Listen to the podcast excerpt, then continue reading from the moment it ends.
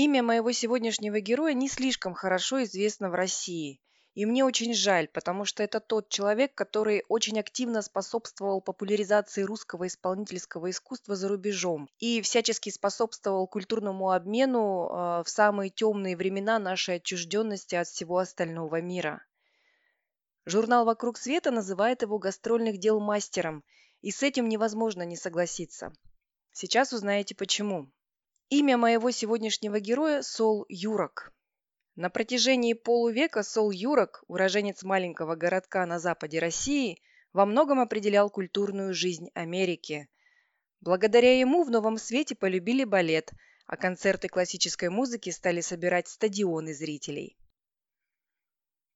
Когда Эмиль Гиллельс должен был отправиться на гастроли в США, его американский импресарио Сол Юрок попросил привезти из Москвы сигары.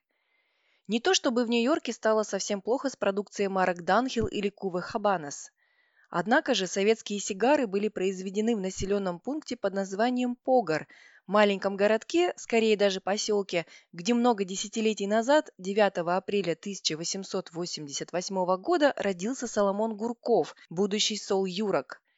Вероятно, Солу было приятно прочитать название города, написанное на коробке русскими буквами – но в любом случае аромат тех сигар ему не был знаком. В 1906 году, когда 18-летний юноша навсегда покинул родительский дом, в Погоре не было даже и этой табачной фабрики. В конце позапрошлого века Погор – это заштатный город Черниговской губернии. Одноэтажные домики, несколько старых церквей, три площади – рыночная, соборная и городская. Примерно 6 тысяч человек населения. Самым популярным развлечением жителей была музыка. Вот и подросток, третий сын лавочника Израиля Гуркова, самостоятельно, без преподавателей, освоил игру на популярнейшем здесь инструменте балалайке. Играл ужасно. Но ни его, ни родителей это нисколько не огорчало. Отец хотел, чтобы сын стал коммерсантом, только более удачливым, чем он сам. Так в итоге и получилось. Только путь к успеху оказался долгим и непрямым. Израиль Гурков дал Соломону денег, чтобы тот смог получить образование в Харьковском коммерческом училище. Но один из приятелей юноши предложил ему и его невесте Тамаре Шапира совершить более серьезное путешествие – отправиться за океан в Соединенные Штаты Америки, как делали в те годы в поисках счастья многие обитатели черты оседлости. Почему бы и нет? На отцовские деньги были куплены билеты – Трое молодых людей отправились в Нью-Йорк, где они никого не знали и где их никто не ждал. На въезде в страну чиновник, не дававший себе особого труда вслушиваться в дико для него звучащие фамилии новых американцев, в документах вместо Гурков написал «Юрок». И вот он с новым именем и в новой стране. Ему доступно множество профессий, выбирай любую. И он долгое время занимался выбором. Работал курьером, продавцом в скобяной лавке, мойщиком бутылок, кондуктором трамвая. Не миновало молодого представителя трудового народа и увлечение левыми идеями. Он стал ходить на рабочие митинги, а потом их организовывать. Чтобы народ не скучал, речи ораторов перемежались выступлениями артистов, которые всегда готовы были поддержать социалистов. В свою очередь, пролетарская публика награждала искренними аплодисментами исполнителей оперных арий и опусов для скрипки. И тогда Юрок задумался, а действительно ли классическую музыку в состоянии понять лишь немногие знатоки? Быть может, если правильно поставить дело, балерина даст не меньшие сборы, чем куплетист из мюзик-холла? Только для этого надо выполнить три условия. Исполнители должны быть первоклассными, Каждого следует представлять как нечто уникальное. И хотя бы часть билетов нужно сделать недорогими. Постепенно он стал среди своих пролетарских соратников ответственным за культуру. Артисты с удовольствием соглашались работать с доброжелательным, умным, общительным молодым человеком, к тому же прекрасным организатором. Через несколько лет, накопив денег и опыта, он основал компанию S Eurek Attractions Incorporated – к тому времени Сол уже был женат на Тамаре Шапира, однако не слишком много времени проводил у домашнего очага, рыская по всему миру в поисках исполнителей. Особенно его интересовали российские артисты. Он занялся организацией турне Анны Павловой, и эта звезда, капризная, с отнюдь нелегким характером, нежно называла его «мой Юрочек». Сложнее было с Шаляпиным, о сотрудничестве с которым Сол мечтал много лет. Во время предыдущих американских гастролей в 1907 году певца жестоко раскритиковали нью-йоркские газеты, и с тех пор он решил обидеться на эту страну.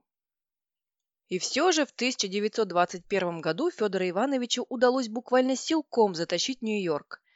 Когда океанский лайнер огибал статую свободы, Солу, вероятно, казалось, что самое трудное позади.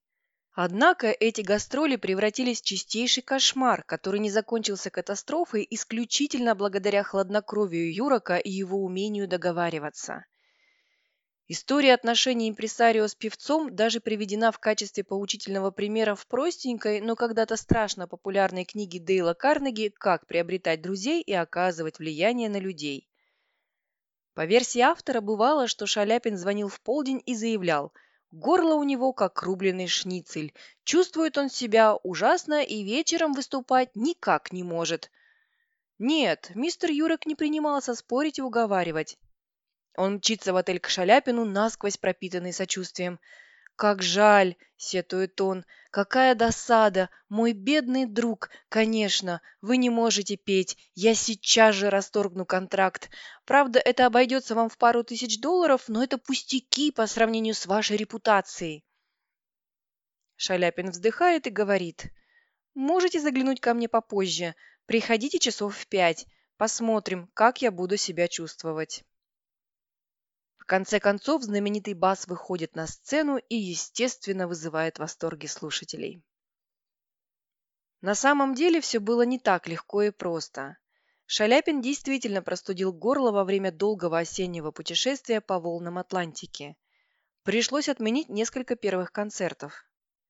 Меж тем Юрок уже обеспечил гастролям сумасшедшую рекламу, и надо было хоть что-то предъявить публике.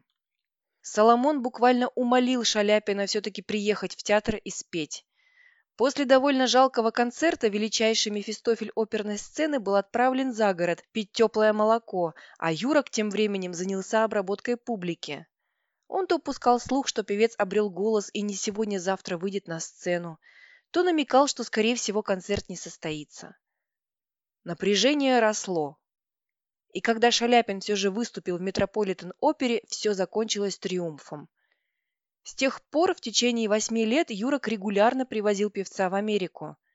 Вообще, эти первые шаляпинские гастроли стали для импресарио школой выживания.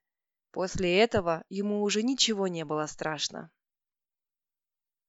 В поисках талантов Юрок стал все чаще наведываться на свою бывшую родину. Там уже успела произойти революция. Ну и что с того? Тем больше интерес вызывали в Соединенных Штатах гости из страны большевиков. Юрок привез из Москвы еврейский театр Габима. Хотел организовать гастроли балетной школы Айсидоры Дункан, но эта затея сорвалась, и в Нью-Йорк прибыли лишь сама Айсидора с Сергеем Есениным. Местные власти запретили им сходить на берег. Вдруг знаменитая пара разожжет в новом свете пожар мировой революции – Солу пришлось срочно отправлять телеграмму президенту США Уоррену Гардингу, и тот счел, что артисты не представляют опасности для страны. Но с Есенина, на всякий случай, взяли подписку, что он не будет публично исполнять в Америке «Интернационал». Приезжая в Москву, импресарио общался с самыми разными людьми, в том числе и с советскими вождями. Однажды его принял сам Сталин. Вождь народов хотел, чтобы господин Гурков посодействовал ему в важном государственном проекте, а именно возвращении на родину Шаляпина. «Мы дадим ему дом в Москве и в деревне», – пообещал вождь. Федор Иванович, однако же, не оценил, как хорошо иметь домик в деревне, и в Россию не вернулся. Но чем дальше, тем труднее становилось взаимодействовать с советскими властями. Привести в Америку артистов Большого театра, о чем Юрок мечтал, было не легче, чем отправить их на Луну. За границу выпускали лишь дипломатов да шпионов. В конце 1930-х годов железный занавес окончательно опустился, и Юрок перестал ездить на восток, тем более, что у него и на западе хватало дел. Одним из самых ярких его открытий стал скрипач Исаак Стерн, исполнительская манера которого казалась всем какой-то странной и, говоря современным языком, неформатной. Юрок, наделенный безупречным чутьем, сделал Стерна знаменитым, хотя поначалу ему приходилось буквально навязывать своего протеже владельцам концертных залов. «Я дам вам фунт Артура Рубинштейна или Мариан Андерсон, если вы возьмете три унции Исаака Стерна». Кстати, об Андерсон. Столкнувшись с тем, что в той еще вполне расистской Америке для чернокожей певицы все сколько-нибудь крупные залы были закрыты, Юрок организовал ее выступление прямо на ступенях мемориального центра Линкольна, и этот грандиозный концерт собрал 75 тысяч человек. Среди других его находок была исполнительница русских песен Эмма Перпер-Рунич. Эффектная красавица, успевшая сменить уже троих мужей, она после знакомства с Солом не сделала блестящей карьеры, зато стала второй миссис Юрок.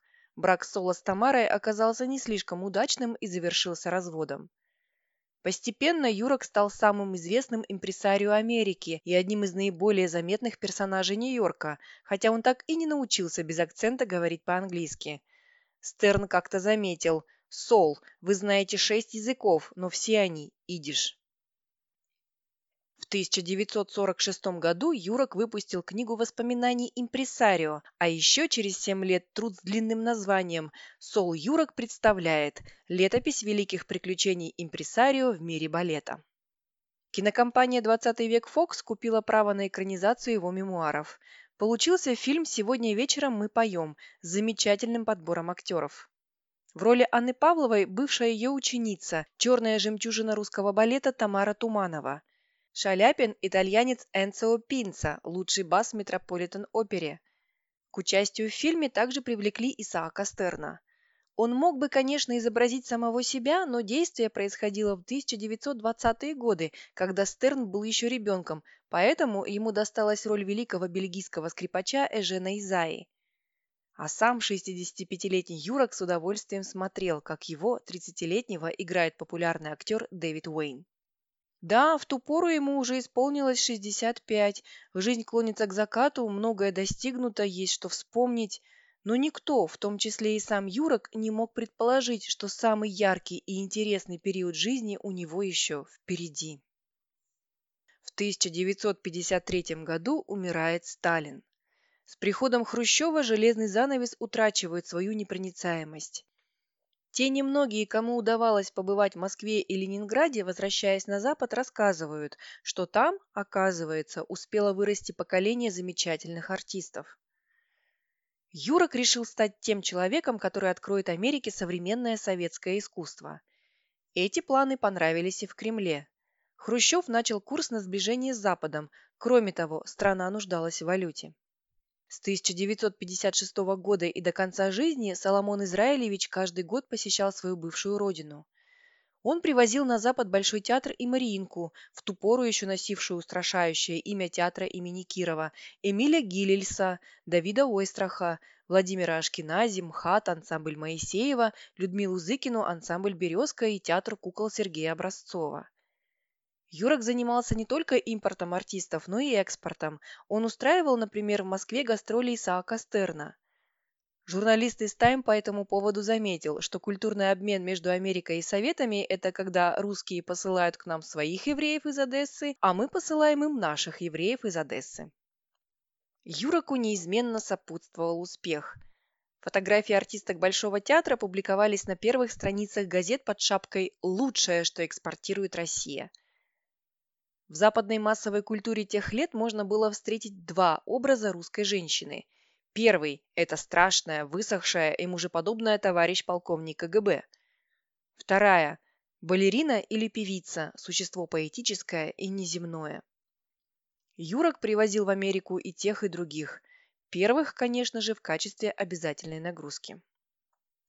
В Москве знаменитого иностранца старались окружить максимальной роскошью – селили в лучших номерах националя, и он потом делился впечатлениями. Захожу, меж створками шкафа, чтобы не открывались, вставлена бумажка, в туалете к бачку веревочка привязана. Но, к сожалению, главные проблемы, с которыми Юрок сталкивался в стране большевиков, носили отнюдь не бытовой характер. Советское правительство было самым непредсказуемым, скандальным и требовательным партнером на свете – Ни от какого Шаляпина с его капризами, ни от какой самой взбалмошной Примадонны Юроку не приходилось выслушивать такого количества претензий и обвинений. Мстислав Ростропович в интервью журналу «Le Nouvel Observateur» вспоминал, как, собираясь на двухмесячные гастроли в США, заранее отправил Юроку программу. Там, естественно, была только музыкальная классика, которую при всем желании ни с чем антисоветским связать невозможно, но в Министерстве культуры пришли в ярость. Вы уже договорились о программе без нашего одобрения? По какому такому праву вы никогда больше не поедете за границу? Составьте другую, и мы ее рассмотрим. Ростропович прекрасно понимал, что имеет дело с публикой не только вздорной, но и темной. Поэтому он составил программу из никогда не существовавших в природе произведений. Сюита Баха номер 9, а их всего шесть. Соната для виолончели Скрябина, хотя Скрябин ничего подобного не писал. Новая программа тут же была утверждена чиновниками и отправлена Юроку, который, естественно, все понял и велел печатать афиши с первым вариантом. Галина Вишневская пишет в своих воспоминаниях. Надо было видеть его, когда он появлялся в зрительном зале, особенно с артисткой. Это у него было рассчитано до последней мелочи.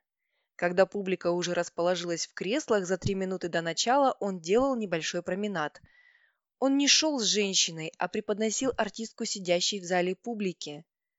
Помню, что вначале я ужасно смущалась таких его парад алле и старалась скорее сбежать к своему креслу, а он крепко держал меня за локоть и не давал двигаться быстрее, чем нужно по его задуманному плану.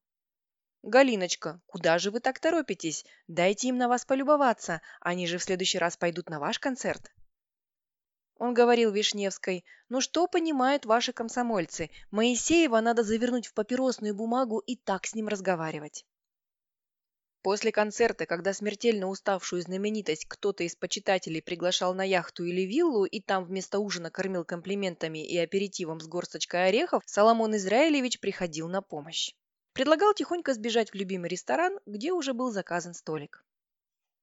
Советские артисты относились к нему с особой нежностью, потому что импресарио их кормил в полном смысле этого слова. В те годы гонорары, которые артисты получали на Западе, государство отбирало, оставляя лишь 100 долларов за выступление звездам и всего 10 рядовым исполнителям. Майя Плесецкая вспоминала, как, предложив одному из коллег пообедать в кафе, в ответ услышала «Не могу. Ем салат, а думаю, что жую ботинок сына». Зарубежные поездки становились источником всевозможных баек, которые гастролеры рассказывали на родине, а потом использовали в мемуарах. Чтобы сэкономить и привезти домой подарки, все эти альберы, батильды, маленькие лебеди и феи Карабас по вечерам распускали в стаканах для зубных щеток пакетированные гороховые супы и жарили на утюгах дешевые собачьи бифштексы. Когда артисты включали одновременно несколько кипятильников, в отеле газ свет и прочие постояльцы выскакивали из номеров – думая, что началась ядерная война. Оценив ситуацию, Сол стал подкармливать голодных гостей с Востока. Он устраивал для них бесплатные столовые при театре. В день своего рождения на традиционный прием в отеле Уолдорф Астория приглашал абсолютно всех, кто в тот момент выступал в Нью-Йорке, даже если это была труппа ансамбля Моисеева, насчитывающая несколько сот человек. Артистам из числа своих близких друзей он предлагал выписывать на его имя чеки в ресторанах и наставлял «Только никому не рассказывайте в Москве, а то это вычтут из вашего гонорара». Разумеется, не стоит изображать Юрока добрейшим старичком, раздающим направо и налево подарки, контракты и бесплатные обеды. Жесткий менеджер, он работал лишь с теми звездами, которые могли обеспечить кассу. Майя Плесецкая вспоминает, что когда Марка Шагала пригласили создать панно для Метрополитен-оперы, то, решив последовать примеру Микеланджело, изображавшего на фресках своих недругов, он пообещал «Импресарио Юрока я впишу в свое панно в одеждах лихаимца». Правда, свое намерение художник так и не исполнил. Начав работать с одним из последних своих клиентов Рудольфом Нуреевым, Сол быстро изменил принцип организации балетных гастролей, ориентируясь теперь не на огромный коллектив, а на единственную звезду. Как мрачно отмечал в 1975 году обозреватель «Нью-Йорк Таймс» Клайв Барнс, едва Юрок понял, что все, что ему нужно, чтобы деньги текли рекой, это выступление Нуреева, а вовсе не таких монстров, как Большой или Королевский балет, причем Нуреева в любом окружении, будущее балетных труп во всем мире оказалось предопределенным. Рудольф Нуреев стал последним драгоценным приобретением Юрока. По свидетельству Отиса Стюарта, биографа-танцовщика, Сол, заключив с Рудольфом контракт, первым делом застраховал в компании Ллойда его ноги. Результатом сотрудничества импресарио и танцовщика стала триумфальная «Спящая красавица» – балетный спектакль, с которым Нуреев объездил весь мир. Потом у Соло возникла идея организовать концерт «Рудольф Нуреев и его друзья» в одном из крупнейших залов Нью-Йорка – City Music Hall. Финансовые вопросы он собирался обсудить со своим другом Дэвидом Рокфеллером, президентом Chase Manhattan Bank. 5 марта 1974 года импресарио вошел в офис Рокфеллера. Внезапно ему стало плохо. Он упал на пол, и врачи скорой помощи смогли лишь констатировать смерть от инфаркта.